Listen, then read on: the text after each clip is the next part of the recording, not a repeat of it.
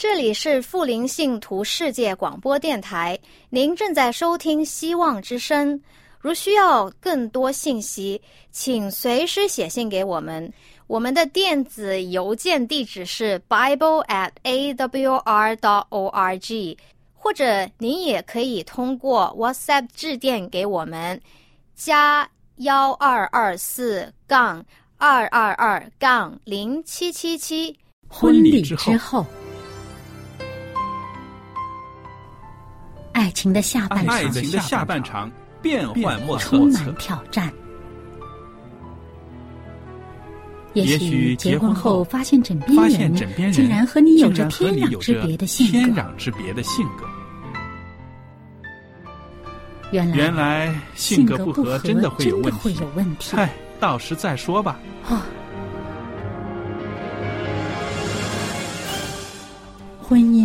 充满了不可思议的惊叹和风险，难以理解的神秘和惊奇，独特的喜悦和哀伤。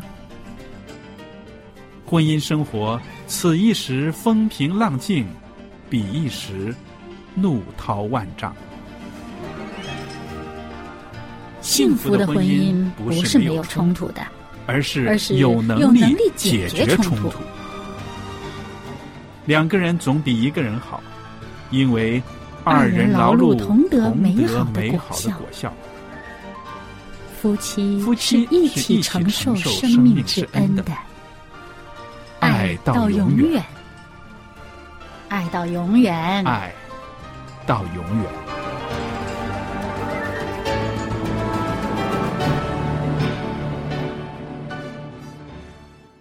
收音机旁边的听众朋友们，大家好，我是节目主持人肖佳丽，在这儿向您问安，也谢谢您一直以来对我们这个电台的支持，对我们节目的支持。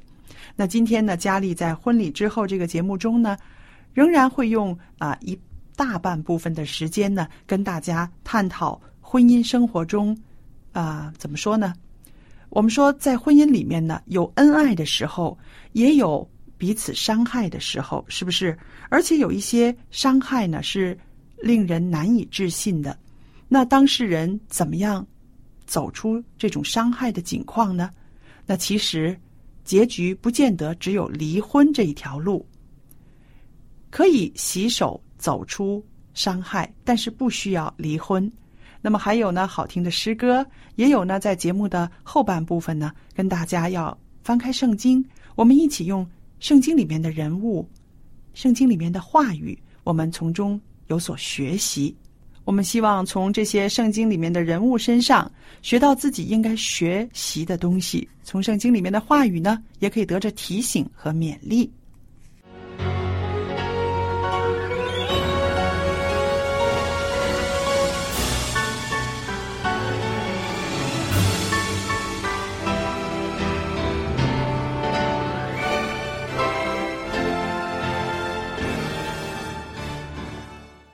那我相信，没有什么新人在踏上红地毯的时候呢，就抱定婚姻一定会失败的心情。可是啊，婚姻生活多年之后，其中却有很多对夫妻呢，会是以离婚收场的。那么我们说，在现代这个忙碌的分化的社会里面，有很多事情冲击着这个原有的家庭结构，尤其以离婚率日益高涨的事实。使一般人不将夫妻分手当做一个错误的途径了，反而呢，有人看是啊，离婚呢应该是脱离婚姻困境、结束痛苦的一个最好的方法。那么，其实，在离婚啊成为平常事的今天，我们做基督徒的，对于离婚这样的冲击有没有免疫力呢？那今天呢，我想跟朋友们呢，在这儿呢，跟大家谈一谈。的确。离婚呢，不像死亡。当配偶死亡，与当事人的关系就终止了。可是离婚呢，它却是一种终身不断延续的痛苦经历。许多离了婚的人都承认，啊，原以为离婚之后问题就解决了，从此就有机会展开海阔天空的新生活了。可是到头来，他们却发现，不但问题没有解决，反而啊，惹来另外一大堆痛苦的问题。有一位朋友，我叫他阿珍好了。阿珍她离婚已经两年了，在话筒的另外一端呢，她还是很愤怒的，带着忧伤、愤怒的语气说：“我宁愿成为一个寡妇，也不愿意成为离婚的妇人。离婚对我的伤害，比他死了更严重。”那从电话里面，我听得出他是真的很痛苦。当配偶去世的时候，亲朋戚友呢都会安慰他、支持他。可是他说，自从离婚后呢，不但朋友不再打电话来，见到面的时候，他们似乎也不知道该和我说什么话。所以，我情愿，我情愿他死了。如果他死了，还会有人来安慰我、支持我、站在我身边。但是，我和他离婚了。好像做错事的是我似的，这就是我刚才所说的，离婚不像死亡，离婚呢是一种终身不断延续的痛苦经历。我们先说这种情感上的伤害，离婚之后的情绪，特别是被迫签字或者是被抛弃的人，他承受着巨大的痛苦。这些人呢，总是从震惊转成自责，哎。这件事怎么可能发生呢？为什么这种事会临到我呢？是不是都是我的错才造成离婚呢？然后慢慢呢，他们又会从愤怒呢转成孤单，会想都是对方的错，我是被他害成这个样子的，他怎么可以这样子对待我？那常常安静下来的时候，想以前的日子，不知道如何独自面对。那我们说。被迫离婚的人有这样的痛苦，那么主动提出离婚的呢？他又是怎么样的呢？好像确实有一阵子找到了快乐，但是啊，新生活却永远带着创伤，而这种伤痕有的时候是极其痛苦的。有人以为离婚只是对女人在情感上的打击，对男人不是。可是呢，我看过报道说，离婚对男人的打击好像更大。只是男人不愿意表达，或者是他们不善于表达，于是呢，就借着工作了、上网了、看电视的方式来发泄。那有个男人承认下班之后，他要面临的是，是一些真的很现实的问题，譬如买菜了、洗衣服了、做饭等等家庭琐事一片混乱。当这个时候，他真的是在想到底。这个婚离的值不值得？那我们说，婚姻里边呢，有两个人恩爱的时候，也有两个人互相伤害的时候，有沟通不了的时候，也有冷战不断的时候。那么在这样子的困局中，离婚是不是唯一的选择呢？有的时候，我和那些个啊想要离婚的朋友呢，我总会跟他们提到，我就是说，其实啊。在婚姻里面，你觉得被伤害了，但是离婚之后，其实也是情感上的一种伤害，而这种伤害呢，是一样是到死才能够脱离的。另外呢，我也会跟朋友谈到，两个人离婚不光是两个人的事，亲子关系怎么办呢？很多时候，孩子啊。是受苦最多的人。离婚往往没有赢家，其实两方面都是输家，但是其中最无辜的受害者呢，就是莫过于孩子们了。虽然离婚是父母的分离，然而很多孩子在爸爸妈妈离婚之后呢，都感到与其中的一方分开了，并且他们认为不在自己身边的那一方呢，是不爱自己的了。啊，有一位年轻的已婚妇女，她的父母退休之后离婚了。虽然她已经结了婚，可是呢，她仍然觉得自己遭到了双亲的遗弃，因而呢，在心里面产生对父母的怒气和苦毒。她甚至啊，拒绝她的爸爸妈妈再和她联络。还有些夫妻呢，在离婚的时候呢，他们双方都要争取子女的抚养权。这就会无意之中贬低对方，以求孩子们站在自己这边。而孩子们在父母的口角争斗中所受到的严重的伤害呢，将影响他们在成长过程中性格的发展。如果夫妻离婚是以好聚好散的方式来处理，当然孩子们的伤害会被减少。啊，以前家中是战火弥漫的不良环境，现在呢，虽然是单亲家庭，可是至少能有片刻的安静。但是我们说，大部分的离婚个案都在分手过程中呢，其实已经造成了对孩子们的伤害。离婚之后，之前的伤害虽然得到暂时的舒缓，但是伤害已成了旧疤痕。有的时候啊，也有新伤害是在父母离异之后跟着来的。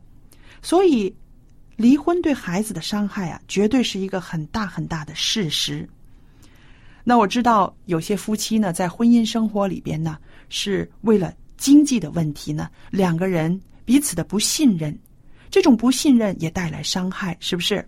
可是离了婚之后，是不是就没有这种经济的压力、经济的困惑了呢？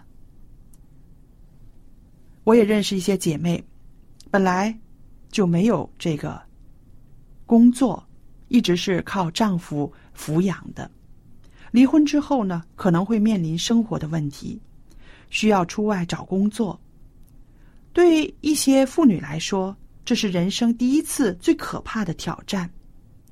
而面对着一些赡养费、孩子的教育费、律师费等等的问题，也都是令每一个男人承受着很大的经济和心理的压力。有一位离了婚的朋友，因为夫妻财产纠纷的问题了。打了五年的官司还没有了结，最后呢，这位妇女呢，她成为他律师的助理。她说：“只有这样，我才能够减少我所要付出的律师费用。”那还有一点，有的时候啊，离婚呢，真的是让人际关系也变得疏离。那其实这也是离婚所带来的另外一个也蛮大的问题。像刚才我说的啊，那位朋友她说，如果她丈夫去世的话，可能还会有人打电话来安慰她、支持她。但是呢，有一些离了婚的人呢，连朋友都不再打电话和他们聊天了，也不能够完全怪这些朋友。为什么呢？这些朋友说，我不知道该说些什么，我怕说错了会伤害他，又怕提起以前的事。会让他心里面不开心，而有些呢，原本是双方的朋友，那么在离婚之后，他们会感到为难，唯恐无论他们站在哪一边，都可能会得罪另外一边，因此呢，离婚呢，也可以说也有可能会损失一些很好的朋友。当然，离婚也会为人带来自卑感，觉得好像自己为什么就这么失败呢？甚至从他开始就不和从前的家庭朋友来往了，因此呢，可以说是人际关系越来越退缩。那么，有一位离了婚的妇人告诉我说，当他参与一些活动，特别是有夫妇的场合，其中对自己缺乏信心的妻子呢，好像总是担心他这个单身女子呢是否会抢他们的配偶，因此呢，他也觉得这些聚会不去也罢。还有呢，就是当他看到别人一双一对儿的时候，自己呢心里面呢也不是滋味。所以，我们说离婚从来不是终结痛苦的唯一的途径，离婚也不是一个最好的选择，因为啊，离婚真的他远离了上帝当初为家庭所设计的蓝图。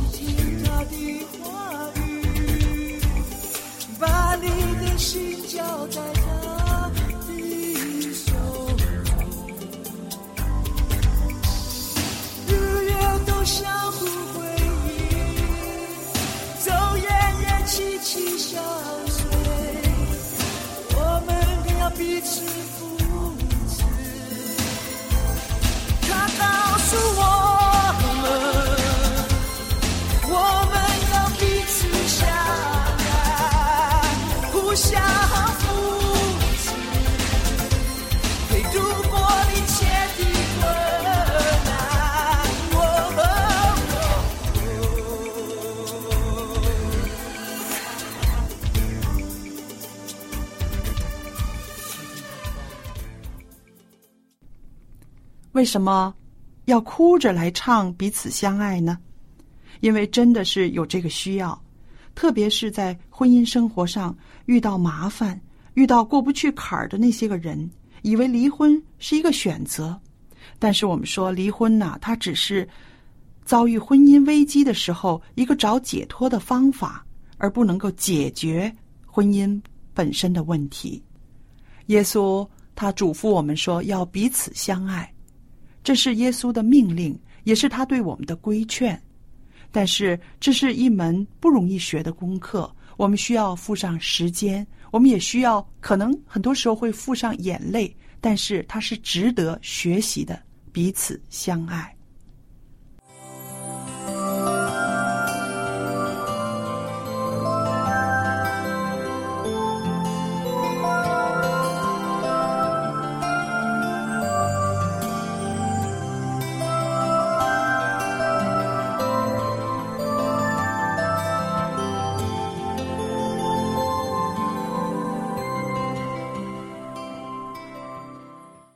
友们，今天呢，我跟您要一起翻开《箴言》箴言的三十一章第十节到第三十一节。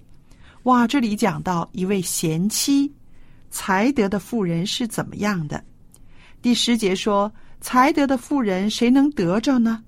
她的价值远胜过珍珠。她丈夫心里倚靠她，必不缺少利益。她一生使丈夫有益无损。他寻找羊绒和麻，甘心用手做工。他好像商船从远方运粮来，未到黎明，他就起来，把食物分给家中的人，将当做的工分派婢女。他想得田地，就买来，用手所得之力栽种葡萄园。他以能力束腰，使背膀有力。他觉得所经营的有利，他的灯终夜不灭。他手拿燃线杆，手把纺线车，他张手周济困苦人，伸手帮补穷乏人。他不因下雪为家里的人担心，因为全家都穿着朱红衣服。他为自己制作绣花毯子。她的衣服是细麻和紫色布做的。她的丈夫在城门口与本地的长老同坐，为众人所认识。她做细麻布衣裳出卖，又将腰带卖给与商家。能力和威仪是她的衣服。她想到日后的景况就喜笑。她开口就发智慧。她舌上有仁慈的法则。他观察家务，并不吃闲饭。她的儿女起来称她有福，她的丈夫也称赞她，说：“才德的女子很多，唯独你超过一切。艳丽是虚假的，美容是虚浮的，唯敬畏耶和华的妇女必得称赞。愿她享受操作所得的，愿她的工作在城门口荣耀她。”朋友们，这是我们从箴言这位智慧的王所罗门他所写到的关于才德的妇人的一些非常吸引人的性格和他的品格。这段文字是以非常优美的文笔，描述了这个才德的妇人如何望夫忆子，她可以说是理想的妻子的化身。这篇文章也回应了啊，这个箴言第十八章二十二节，所罗门王的箴言说：“觅得贤妻的，就是觅得幸福，也是蒙了耶和华的恩宠。”这篇箴言呢，可以用三种不同的角度去解读。首先呢，这是离合诗，又称为字母诗。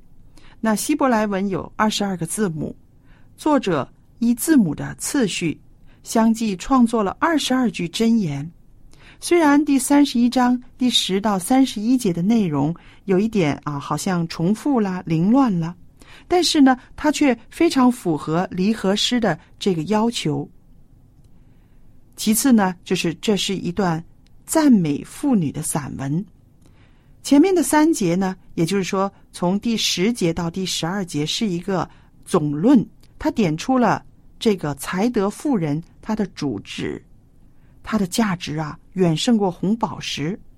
然后从第十三节到第二十七节呢，是一个论述，述说妻子的貌美和她多样的才能。而最后的四节呢，就是第二十八到第三十一节呢，它就是一个结论，回应了序言，再一次称颂她，因为这样的妇女呢，她是敬虔爱神，耶和华真正喜爱。这样的妇女，而且作者呢，在这短短的啊一段文字里边呢，他也凸显了模范夫妇的愿景。按照创世纪的记载，上帝他先造了男人，然后呢又造了女人。他造女人的目的有三个：第一呢，就是说那个男人独居不好，要有夫妻的关系；第二呢，是女人要生养众多。遍满地面。第三呢，女人要做男人的助手，助他管理大地。在这里呢，就说了这位才德的妇人，她如何应验了创世的时候上帝创造亚当夏娃，而且让他们成为夫妇的这样的一个关系。那这个女子使丈夫大得尊荣，她的丈夫在城门口和其他的长老同坐。以公义和公正审理城中的事，家中的丈夫连同儿女都会起来称赞她。读到这里，我就想到，我们常说的内在美更胜于外在美，所以作者特别的点题说出来，内在美包括了敬畏耶和华这样的元素。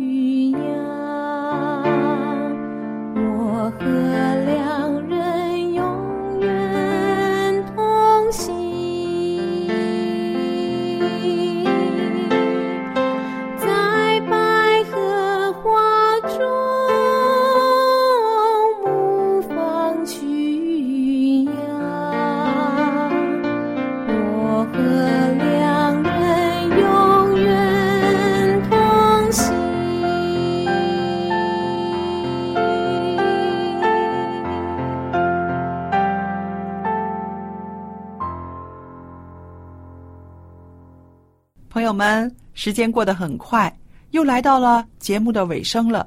很感谢您参与我们的节目，收听我们的节目，支持我们的电台。那节目尾声的时候呢，我要把我的通信地址告诉大家，您随时可以写信跟我联络。无论是您对婚姻生活的一些感想，或者是您需要我们为您代祷，都可以跟我联络。我的地址是香港九龙中央邮政信箱七幺零三零号，香港九龙中央邮政信箱七一零三零号。我的名字叫肖佳丽。那今天呢，还有一本书要送给大家的，书的书名呢叫做《人死后如何》。哇，提到死，大家都不期然的有一些恐惧，生老病死我们都经历，但是我们了解它有多少呢？尤其是死这个题目，我们真的是不了解，死了之后更不了解。您需要阅读这本书，我也愿意跟您分享这本书。人死后如何？写信来索取。我电子信箱的地址是佳丽，佳丽的汉语拼音的拼写，然后有一个 at v o h c v o h c 点 c n，我就会收到您的电子信件了。好了，我们今天的婚礼之后这个节目呢，就播讲到这儿。很谢谢您的收听，我们下一次节目中再次相聚。愿上帝赐福与您和您的家人，再见。